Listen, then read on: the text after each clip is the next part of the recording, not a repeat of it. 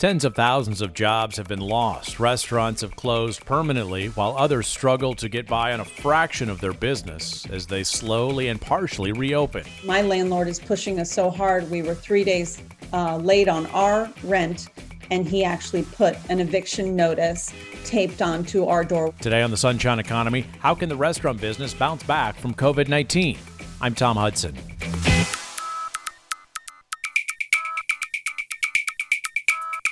Also, today we check in with our banker, baker, and bartender about how they're getting along in the pandemic economy. I didn't have a, a customer all the way up until 2:30, and my shift ended at four. We are super excited. It's a crazy time. We had just a very strong pipeline that was approved. It's all ahead on the Sunshine Economy after the news.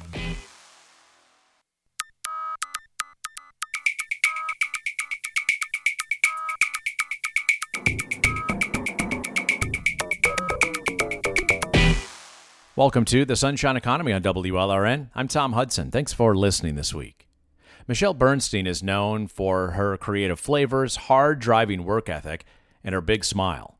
She's an award winning chef, and among those who have helped put South Florida on the culinary map over the past few decades, raising the profile of the restaurant industry.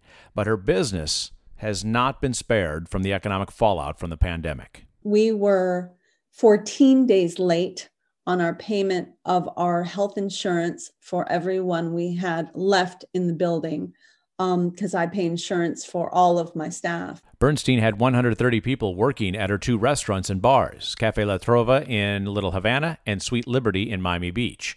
That had fallen to 14 as the restaurants remained closed. 14 days late on our insurance payment for health insurance, and we've all just lost our health insurance. That was the middle of last week when we spoke with Bernstein by the end of the week, she emailed us to say she was able to negotiate with the insurance company to reinstate the health coverage for herself and the employees she has left. Baby steps is how she put it in her email. It will take a lot of steps before the restaurant industry regains its footing again in South Florida. Tens of thousands of people rely directly on restaurants for jobs, and the indirect impact is enormous with suppliers, landlords, and others. The restaurant business has been badly damaged by the public health measures taken to slow the spread of COVID 19. Forced closings and then partial reopenings have stretched restaurant owners and workers. Some have gone out of business. Of every five jobs lost over the past year in South Florida, two of them have been cut by hotels and restaurants. In just two months, March and April, half of the restaurant and hotel jobs disappeared in South Florida. Employment in the sector fell to more than a 30 year low this spring as restaurants were relegated to takeout food only. While restaurants have been allowed to reopen, first for outdoor dining, then at half capacity for their indoor dining rooms, there are only two thirds the number of people working in the industry as there were just six months ago. You know, any existing restaurant, it was just like trying to figure out what the new the new normal is going to be. This is Chef Niven Patel. He owns Ghee Indian Kitchen, which had two locations before COVID. One remains closed. We've kind of figured out the new normal, which is literally probably around 40% of the business that we used to do. And coming up with a business model that, you know, we can survive off of that 40% of revenue that we used to make. And how do we survive for the foreseeable future, like meaning at least the next year? Because I don't really see a huge upticks in our business volumes with Ghee right now. It's like kind of stabilized to where um, our numbers work and uh, we can survive. The restaurant used to have 60 employees. Now it has 18. Patel says the business breaks even at that level. He's also become the father of twins and opened a new restaurant amid the pandemic. Mamey is inside a new hotel near the University of Miami campus. You know, we did have a lot of concerns because we were opening in the middle of COVID and we saw the kind of destruction our industry has had. We opened up Mamey and it's been very well received. And I think it, like mentally, emotionally, and physically, was like a much needed thing for our community, like in the Gables. Plus, just me as like a restaurateur that uh, there is a little bit of hope for independent restaurants. Marcelo Montalvan and his son Marcelo Andres own and run five Fuddruckers in Miami Dade and Broward counties. Fuddruckers is a different experience than the dining restaurants Michelle Bernstein and Niven Patel have built upon their culinary reputations. Fuddruckers has custom cooked burgers and fresh produce bars with dozens of condiments and toppings. The Montalvans own their franchised Fuddruckers. They have about 150 full time employees and another 100 part time. They're planning on opening a sixth location near Sawgrass Mills Mall by the end of the year. Marcelo Andres is the chief operating officer. By the looks of it right now, I think we're on a good path. I feel very confident the way things have been shaping up in the last uh, three weeks since we got, since we opened uh, dining rooms. I feel very positive about the future and confident that it's going to happen. Because business slowed to a crawl for weeks, it's impossible to gauge any rebound by comparing to a year ago. Instead, the Montalvans are looking week to week to gauge the state of their business. And Marcelo Sr. says sales are returning, increasing about 5% each week. Yeah, it means a lot, you know, and the perception of the consumer, you know, you feel in the consumer. They're positive. They, they, they don't want to eat at home anymore, you know. Yeah, people are very happy to be out. The Montalvan's business, the restaurant industry, and an economic recovery for South Florida relies on that growing confidence. So, still to come, the tough road ahead for restaurants. What everybody's trying to do is just to keep this model open, which doesn't seem good. It, the future doesn't seem very bright for the independent restaurant.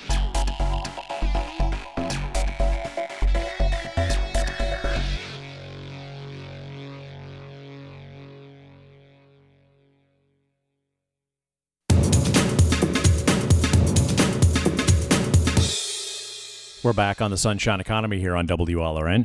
I'm Tom Hudson. Thanks again for listening. Don't forget you can subscribe to the podcast for Sunshine Economy. Just search the name of the program on your favorite podcast app.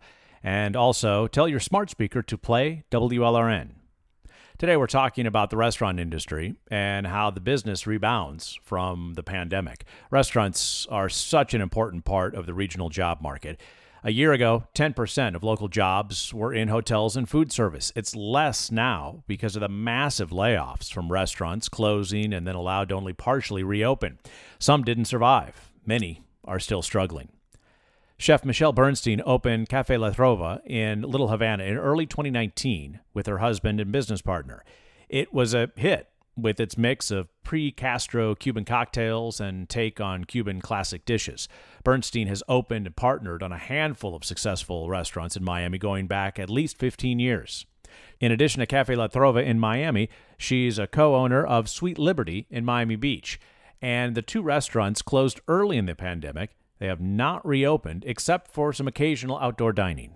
We have had to make the very tough decision uh, whether to open again until things really, really calm down. So we actually closed before the mandate. Um, we tried reopening and we saw, you know, the heat with um, the spread, and so we we closed again before the mandate again.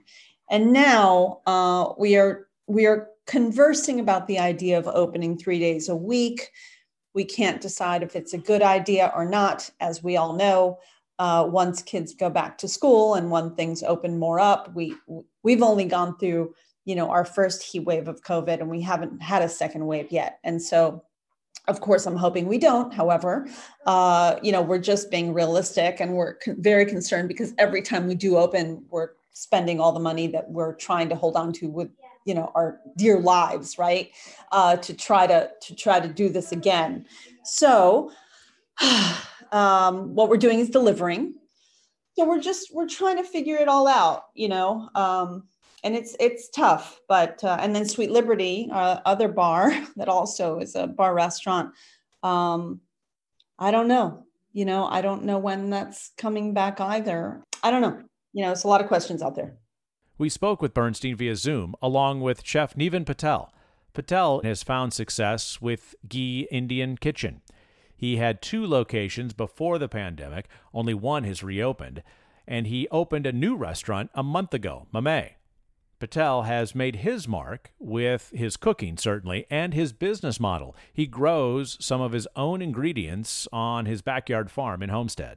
Just a lot of emotions and trying to stay ahead of the curve, right? And try to plan things out in a smart way that you know business wise makes sense and you know it's a tale of two tales with both of our restaurants you know with Ghee Ghee was humming at all cylinders uh you know pre covid and like everyone in our industry got hit really hard.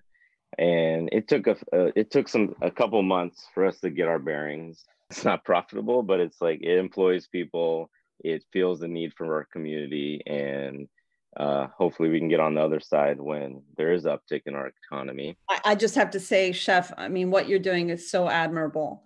Um, i think that you're incredible you know it, Oh, and, but what what we're seeing and i'm part of the independent restaurant coalition is is um there are people you know restaurateurs chefs like niven who you know is is just trying to make it work and everybody's work you know we already had what niven like a 60 hour work week right? As regular exactly. chefs and now all of a sudden it what it went up double fold you know? And so what everyone is trying to do is is keep the independent restaurant alive right? And so all we're doing with you know having my waiters are delivery people. You know they drive around miami dropping off bags. And so what everybody is trying to do is just to keep this model open which doesn't seem good. It, the future doesn't seem very bright for the independent restaurant. In a larger picture you know we're losing probably more than Mhm. half of our independent restaurants. It's it's it's just a travesty. And It so is. Yeah. um, what you're doing, I think, is just amazing. Trying to just keep it alive.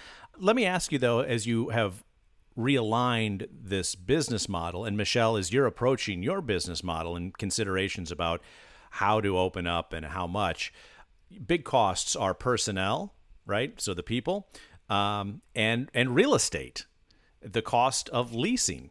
So Michelle, how are you approaching that real estate cost? My landlord is pushing us so hard. We were three days uh, late on our rent, and he actually put an eviction notice taped onto our door. Did you go to the restaurant and see that notice taped up on the front or the back door? Yeah. Of course, I did. Yeah, sure did. And what'd you think? Sure did. Wow. Yeah. And I ripped it off and I ripped it into a million pieces. And we imme- immediately called our lawyer. Not only are we dealing, and, and it's hard not to get emotional, we're not only dealing with the stressors of trying to keep a business alive, we're trying to keep families, you know, our employees, their families.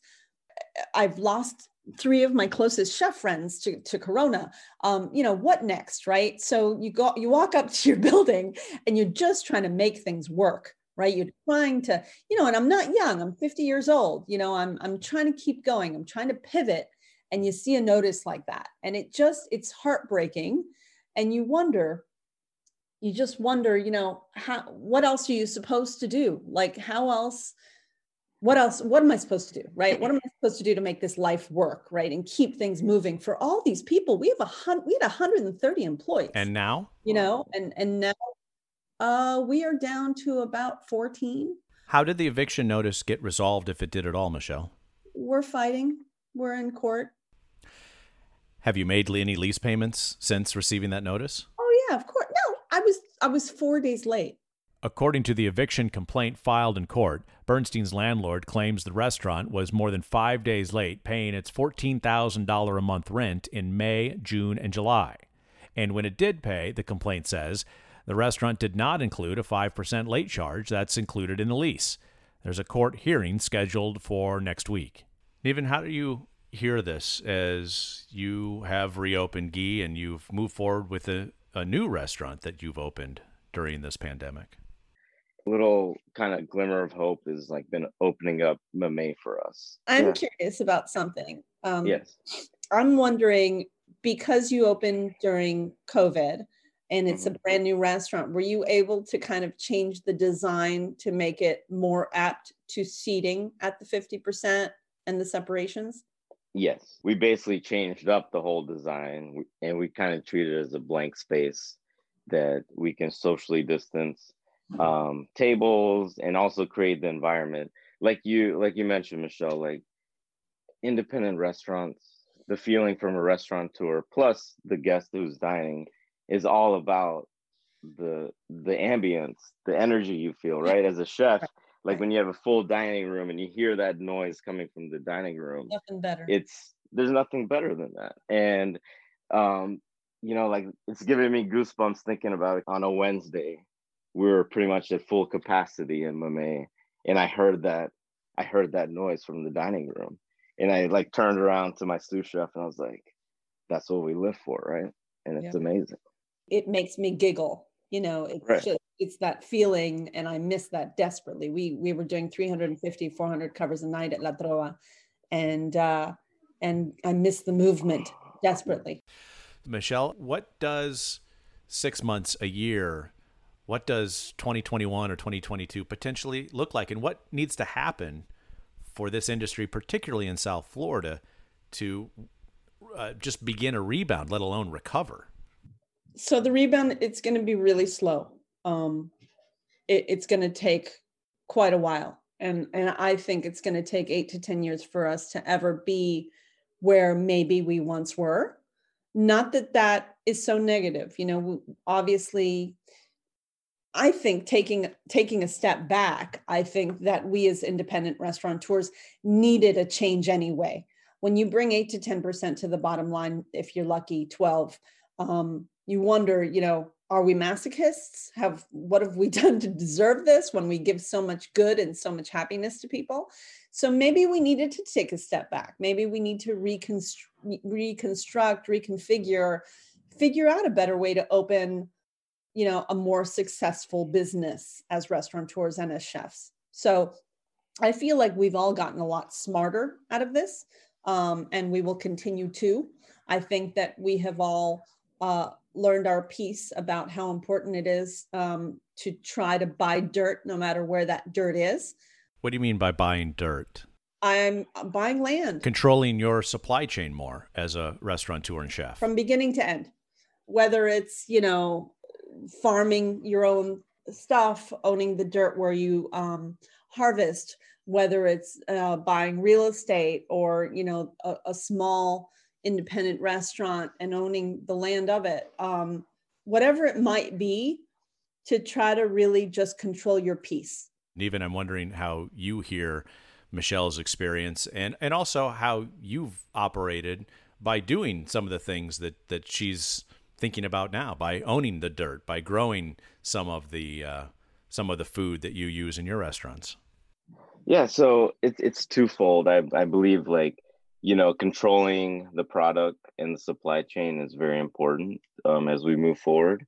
But then also I think a, a huge part of it is uh, consumer education. I still believe um, like our consumer, our guests that come into our dining rooms. I think uh, getting a little bit more knowledgeable of how the product actually gets to their plate um, and what the costs involved are. Like for example, like a dish that we would put on the menu at Ghee or even at Mamey um, that's coming from our farm, right? This is like a six month process to grow one piece of vegetable that grows on our farm from like all the soil planning to the seed planting to the growing, someone picking it, uh, you know, me bringing it to the restaurant, a prep cook cooking it, um, and then you know a server serving it. There's like so many hands like this one little piece comes to, and there's cost involved in there, and you know with all this like mass consumerism, it's kind of lost uh, on how much like a plate of food really costs. Does what has happened with the pandemic, Niven, impact the risk tolerance for the money for the capital that is going to be necessary for the restaurant industry to rebound and rebuild itself in this region? Yes, I mean the the days of you know obscene amounts for rent, I believe, are going to be over for a while, because like as a restaurateur looking for a space, like right now there will be a lot of spaces opening up, right? And you know, just a year ago, it would it would kind of be a mix of like the landlord's terms versus like what you want, you know, out of the space, right? And you still had to do a lot of things uh, on the landlord's terms. Now, if I was going to look for a space right now, it would 100% be on my terms. And, you know, there is a possibility a landlord would actually agree to it right now. um, because you know from the temperature that I'm taking, the landlord, like the landlords that I've been working with, like in our current projects, have been actually very accommodating because I've been like since March when you know the mandate came down i was very clear with our landlords like these are sales. This is what we did and now you see the real numbers and how can we work together have you been successful in renegotiating your real estate costs for your restaurants? In the short term yes. There's no long term solution yet. We kind of keep kicking the can down the road which kind of uh, scares me. But in the short term our landlords we were able to come up with favorable terms where we almost kind of regroup on a month to month basis on like where we are. When you talk about the long term concerns, have have the renegotiations essentially just pushed out the lease payments so that there's a balloon payment kind of at the end of the lease?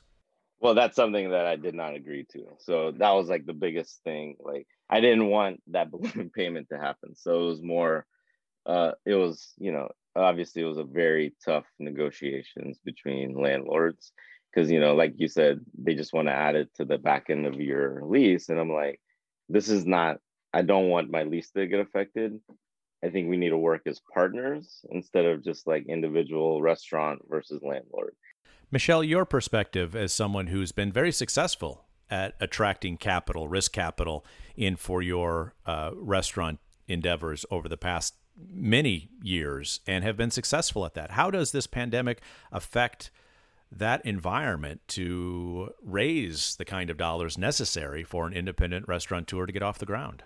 Well, yeah, when you talk about investors, you know, I can I can see where it seems to be a little weary, but you know, Chef Niven really touched on the fact that there will be an opening to um, for a lot of people to jump into a business. Number one i i fear that a lot of people will jump in finding so many open spaces and so um so much you know lower prices in rent and real estate that people that might be a little uh let's just say ignorant to our mm-hmm. you know what truly goes into the restaurant business might be jo- ju- jumping in a, a, bit of naivete if you will um, and then I think that maybe some of us that you know are rather seasoned um, might actually find opportunity where opportunity was lost. Speaking with restaurant owners and chefs Michelle Bernstein and Niven Patel. Still to come. Oh, happy day! The sound of business returning to a landmark bar and restaurant after being quiet for six months people are laughing. People are just having a good time. Um, the bartenders are in, um, having a great time. It's just a great sound to have back.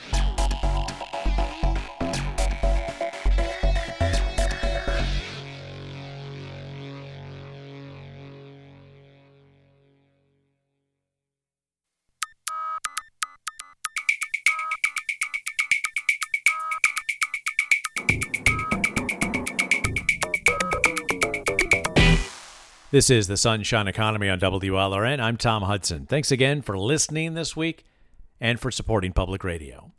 It was six months between drinks at Sloppy Joe's Bar in Key West. The quintessential Keys Bar reopened Thursday after 184 days, and the crowds returned too.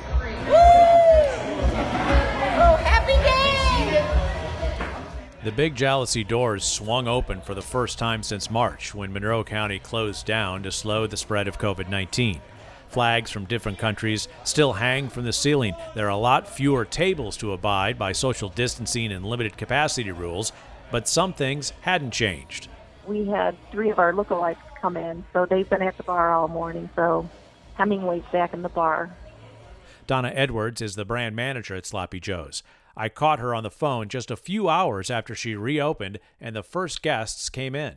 The moment was a little, I was nervous. I would say some of the, my staff around was nervous, but uh, you know what? As soon as the doors opened, it seemed like we were back to normal.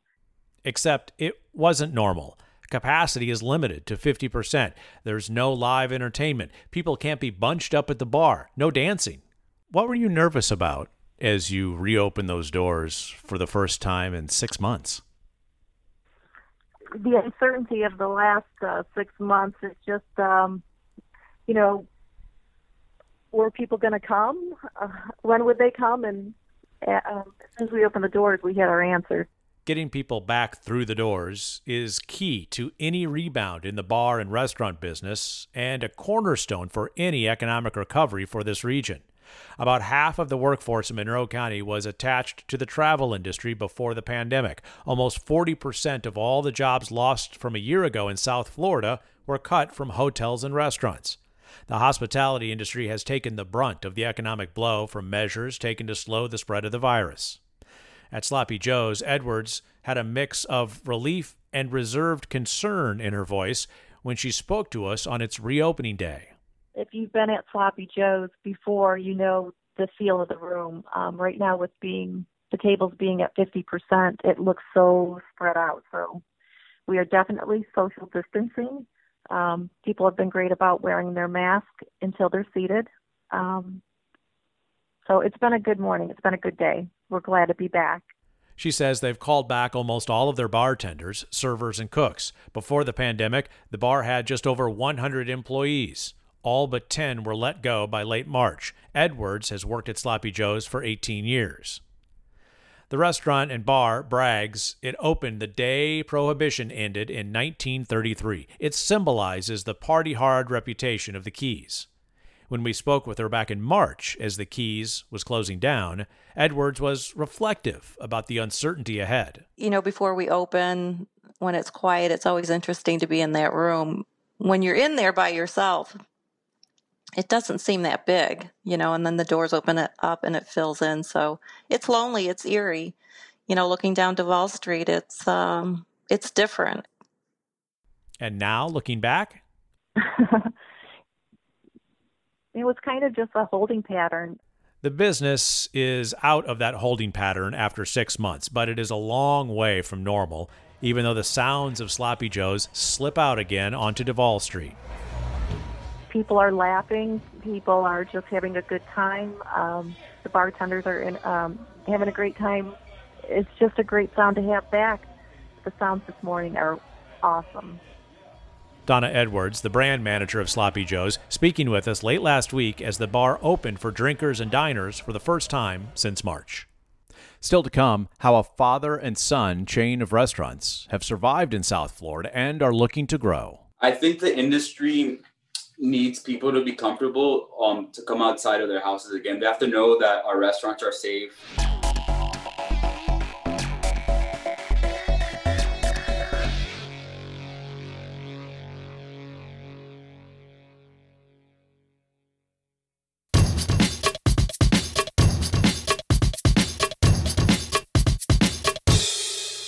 We're back on the Sunshine Economy here on WLRN. I'm Tom Hudson. Thanks again for listening, and thanks for supporting public radio. The restaurant industry still is in a deep recession. How could it not be? In South Florida, restaurants can only host half the number of customers in their dining rooms that they could before the pandemic. That limitation comes after restaurants were restricted to selling only to go orders for weeks and weeks, six months into the pandemic, and there's not a lot of good news for the industry. Nationwide, one in six restaurants, almost 100,000 of them, have closed for good or for a long stretch, according to a survey out this month from the National Restaurant Association. Proportionally, in South Florida, that would mean about 2,000 restaurants and bars won't reopen and rehire tens of thousands of people who had jobs before COVID 19. Over 11,000 restaurants in Florida received stimulus money as part of the Federal CARES Act in the form of the Paycheck Protection Program loan. The money was designed to help keep people on payroll for a couple of months. Thousands of restaurants in Florida received billions of dollars combined. The money was a lifeline for Marcelo Montalvan and his son Marcelo Andres. They own and run five Fuddrucker restaurants in Miami Dade and Broward counties and plan to open a sixth location later this year. Fuddruckers is known for burgers and its big produce bar with dozens of toppings. Like all restaurants, the Montalvans had to close their restaurants in the spring and pivot to takeout before reopening at half capacity just a few weeks ago. The father and son spoke with us via Zoom from their headquarters. We've been doing great, you know. We're doing good. I will not I'd say great because we could be worse, you know. I feel blessed that we are still uh, with our doors open, you know, because a lot of small business they're not surviving because they didn't have the technology. Marcelo Andres, how has the last just handful of weeks gone as you've been able to reopen your dining rooms in South Florida?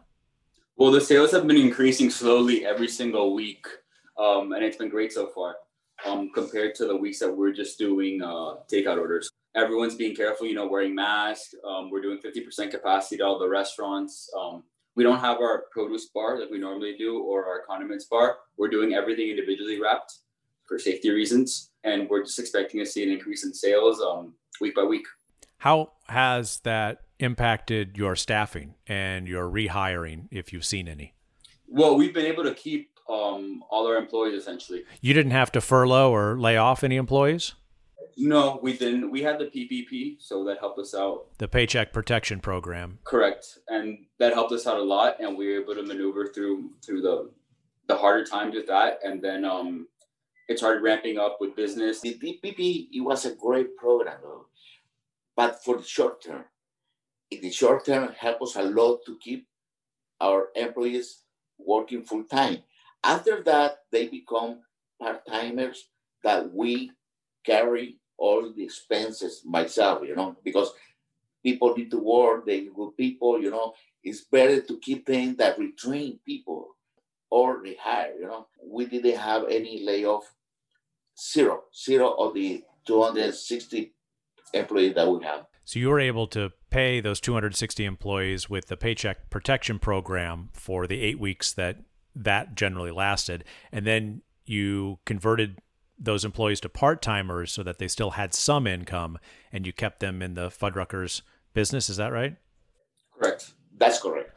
Marcelo Andres, how does the workforce look like today as you're back at 50% capacity at the dining rooms in South Florida? Are all those 260 employees back to the hours they had prior to the pandemic? Uh, yeah, a little reduced, but yeah, essentially, yeah, they're, they're they have the bulk of their hours. And have you had to change pay rates or anything like that? No, nothing like that. No change in pay rate. Just maybe a slight reduction in hours, but that's about it. So, how have you managed this as the chief operating officer? You could only have half capacity at best, but it sounds like your cost structure has remained pretty similar to what it was in February before all this happened. Well, yes, but also to go orders have increased dramatically. So, web orders, um, call-in orders, Uber Eats, DoorDash, all that stuff has increased. Um, you know, so that has made up a little bit. Just one thing about like Uber Eats and third-party delivery, what it does also it serves as like a marketing tool. So sometimes you're reaching an audience that normally wouldn't come to Fuddruckers or eat Fuddruckers. So let's say one day you're scrolling on your phone, you're going to order sushi, but then you see Fuddruckers, you're like, oh wow, I haven't had Fuddruckers in years, and they they order that day. So sometimes you just reach out to newer customers, and that's what's great about about it. How do you feel about that surcharge? I know that that has been a point of contention. Yeah, that's that's the tough part about it, but we chalk it down to a marketing fee. Yeah, uh, yeah, it, it's tough with those fees, but you gotta have it because you know you're gonna lose your customer. The, the competition gonna grab it. You don't do it. Yeah. You have to pay those fees. You know, even they are very high, very high. But uh, but you you control everything little by little, you know. Uh, this is a business that every cent count. Business people, we understand, and we ha- we have been trying to control better our food costs or labor costs, but we haven't reduced the rates, you know, even though we have increased salary in management, some of them, you know. So you gave raises during the pandemic to some of your managers? Yes, because you you want to keep them. The first thing that I did, I called myself my salary. I called my salary some, and a lot, you know, all salary, executive salary, but management employees never. Have you returned either of your pay rates back to what they were during the pre-pandemic? Not yet. Not yet. We're still waiting. I'm very conservative. Marcelo Andres, I'm wondering what do you think the industry needs beyond more customers, of course, right? More sales, but really, what does this industry need to regain its footing here in South Florida? Do you think? I think the industry needs people to be comfortable um, to come outside of their houses again. They have to know that our restaurants are safe, that you know we're sanitizing tables, um, that everyone's wearing a mask. We're at 50% capacity. That you have the option to eat outside at some of our locations, and then if you want to, you can simply take your food to go. You know, people just simply need to get out of the house and just follow safety precautions. I think that's a major step. Marcelo Senior, what's the source of your confidence to open a sixth restaurant here as we're still fighting the pandemic, as we've seen the hospitality industry particularly damaged because of the public health consequences that we've seen? We're going through the tunnel. At the end of the tunnel, it's going to become a lot of opportunity for any industry, you know. Uh, this is not the end of the world. Share with us how you've been able to operate through this tunnel toward growing the business. Where's the capital come from? Where has the the risk tolerance come from for you to be able to move forward with the restaurant opening? Well, thankfully, we had been somewhat prepared for it. We had been saving uh, quite a bit for a rainy day, so that's what we strongly believed in saving. Your dad's shaking his head up and down, agreeing with you pretty vigorously as he's just off of your left shoulder. Yeah. You know, I, you know, at the end, liquidity is very important. You know, when you have businessmen, you don't have liquidity. Someday you're gonna need it. But in February, you weren't saving dollars because you were worried about a virus. I can't imagine. Uh, for or for any other reason, not only the virus, for different reasons. You know, that the sales go down or the food costs have been increasing year by year by year by year, and our margin is going down, going down. And that's the reason you need to have capital, you know, because some sometimes you're gonna need it. That's not an equation that a lot of business people would be envious of. Your costs going up and your margins getting squeezed and yet you're growing in that industry, right? Yeah, yeah, yeah, and we, and we love it, you know, because this industry is very tough. Uh, you have to, you you gotta have the energy, you know. You need to put the energy in your employees, you know. Many of your competitors or colleagues may not be able to reopen when dining rooms can reopen at full capacity. Marcelo Andres, does this influence, do you think, your future in the industry? No, I don't think it affects my future in the industry. I think the restaurant industry is going to change a little bit in the sense that maybe now, you know, um, third party delivery systems are going to be a major player.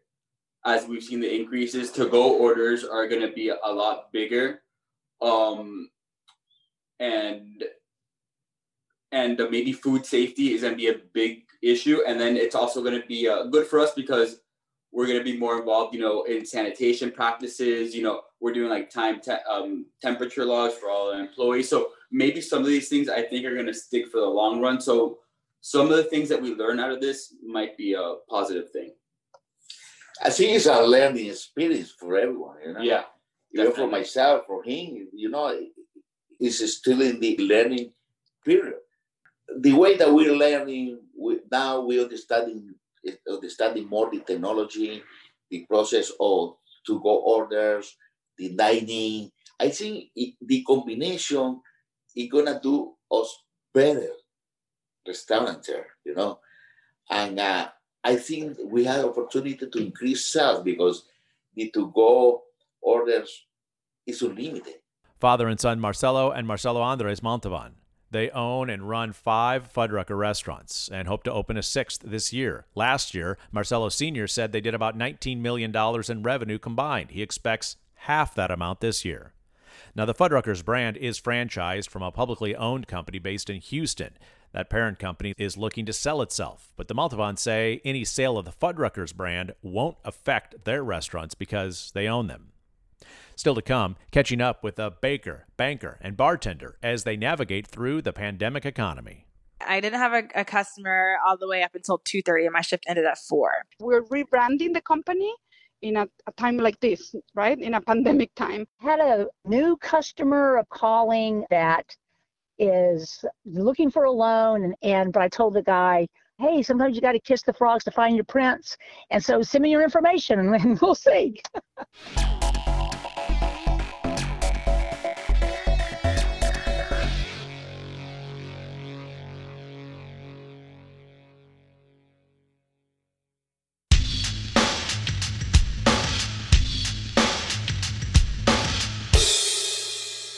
We're back on the Sunshine Economy here on WLRN. I'm Tom Hudson. Thanks again for listening. Economic statistics are important to gauge how the economy reopens and recovers, even while COVID 19 is still a public health crisis. But data is a lot different than individuals facing the uncertainty of this economy. So each week, we will be talking with the banker, baker, and bartender about how they're navigating through this pandemic economy in South Florida and what their individual experiences can tell us about the overall economic recovery. Uh, this is Ginger Martin, the president and CEO of American National Bank. The bank is in Fort Lauderdale and concentrates on small business and commercial real estate loans. The big news in banking last week was the U.S. Federal Reserve signaling that it will keep its target interest rate near zero, and that should keep borrowing rates really low. That was not a surprise, but I think what did surprise me and of course, this is just a prediction. I, I know that uh, that can definitely change, but the fact that they're thinking about leaving them level until 2023. So I kind of went, whoa, that's a that's a long time, uh, longer than, than I would have thought. And of course, that can definitely change. We had a, a new customer, a prospect, uh, you know, calling uh, that is looking for a loan. And, and the interesting thing, and this has kind of been a, a common thread, is where they had a, you know a great 2019 of course covid really impacted their 2020 so it's, it's pretty much the gentleman's telling me if you look at my 2020 you know i've really had challenges um, but i but i have this great opportunity that they really need somebody to listen to their story and and see if they if they if we could loan them money to to and this one i was talking to it sounds like a great great potential. So I think there's people that have some opportunities to really do something bigger in the future, but what's happened in 2020 has put financial strain on them. And but I told the guy, uh, I have an expression. Um, I said, hey, sometimes you got to kiss the frogs to find your prince. And so send me your information and we'll see. so truthfully, what I did, I sent it on to my uh, my loan officer and credit team to to look at. But I loved his idea, and I think it's got great potential. And yet there's that risk, and it's it's not a slam dunk for us as a bank. I had a, a bank uh, board meeting, and we had just a very strong pipeline that that was approved and those were commercial real estate deals and you know one of them is in the 13 million dollar range that we're really uh, excited to have approved. You know, that's a big deal for us. That was extremely positive and uh, will be a needle mover for us. Ginger Martin with American National Bank in Fort Lauderdale makes up the banker of our banker baker bartender trio. Pilar Guzman Zavala owns Half Moon Empanadas with her husband. The company has survived, even though most of its locations shut down and business slowed at those that have remained open, like at Miami International Airport. A project that's been in the works for over a year is coming to a crescendo in the weeks ahead. We are super excited. Uh, it's it's a crazy time. We're launching the brand, the refresh of the brand. And so, you know, we changed the logo. It's the same name, but we changed the logo, the colors, the whole look and feel is more millennial looking, industrial looking. You know, we haven't done anything to the brand in 12 years since we started. So it took us a year to work on this project, and it's finally in the execution uh, place where we are renovating the whole kitchen outside. Uh, so we are painting a mural with the new brand. We have a ventanita, like a small window uh, retail in, in our kitchen where people can stop by and get a box of empanadas. It's like a grab and go. And so we are like also redesigning that as to make it more like a little cozy, small ventanita uh, shop. so people don't see much of the kitchen anymore. Uh, it used to be like an open space. So so that's been happening. I've been on the details. Um, I'm very, um, in, in that way, a little bit crazy. Like, uh, you know, you'll see that the pictures of the mural has triangles of colors, and I literally have make the muralist change the colors of like a specific triangles because they don't match my what I my vision of the brand. So it's been a lot of details this week. Next week, so next week will be we'll continue to focus on, on social media and preparing now for the launch of the new brand is October 3rd, right? So it's two weeks from now. And we invited the mayor of the city uh, to come and cut the ribbon for us. And we invited one of my mentors. We're rebranding the company in a, a, time like this, right? In a pandemic time. You have to continue to push, even if things are hard, to try to trust that you're doing the right thing and that this will generate more sales for me in delivery in my kitchen, in, you know, for the empanadas. And so, you know, it's it's trusting that it will work, you know. Pilar Guzman Zavala with Half Moon Empanadas. The bartender we're following did not spend much time behind the bar in the past week. Uh, yeah, Keisha Scott here. she works at an Italian restaurant in Palm Beach County, and she had more free time after working several double shifts earlier in the month. She was okay with that because she's working to gain some new skills. No doubles this week, um, so that was nice. So that I have a lot more uh, time to myself this week to do things. Um, got, some studying in. Um, it's been a little slower week, so work hasn't really been much. So I've been able to study while at work also. So it's been kind of helpful. My exam is actually next Thursday. My personal trainer certification. So right now it's really just down to just muscles and bones and just trying to get that down pat when one's not working, then I got to know that there's something else working. So it's just a lot of memory. I'm feeling pretty confident. I work out before I go to work pretty much every day. So when I'm doing my workouts, I'll try to do them incorrectly so that way I can feel what I'm supposed to know is happening that's wrong so I can know what to assess and then I do it the correct way. They label that in the book as my kinetic memorization, just doing the work and, and trying to memorize it that way. So, because I can't stare at a book any, any much longer. Working day shifts as a bartender is a little tough because it's it's slow and then we just had a breakfast and lunch only place open next to us so they kind of just take all of that that lunch business so just a lot of sitting and watching people go next door tuesday i didn't have a, a customer all the way up until 2.30 and my shift ended at 4 anytime that there's no money coming in unless it's a bill I do not touch it because I have no idea what my schedule is going to look like until I get to work on Fridays is when usually when it's posted. I don't usually worry if I have at least like you know two night bar shifts. I don't really worry that much because those those will usually equal amount. But if I don't get a lot of bar shifts and I have to wait tables, and that that really hurts. It's going to be a short week again for me because I had to take time off. Number one for my exam, and it's also my boyfriend and I's anniversary, so I took time off so we can spend time together. So, but that was already planned. So luckily for for me, he also has a job, and we're okay in that light.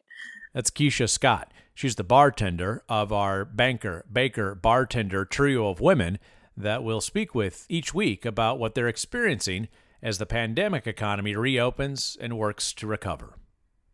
You can follow us on Twitter at WLRN is our handle there. Look for a podcast of this program by searching Sunshine Economy on your favorite podcast app. And don't forget to tell your smart speaker to play WLRN. Joe Johnson is our technical director. Polly Landis is our booking producer. I'm Tom Hudson. Thanks for listening.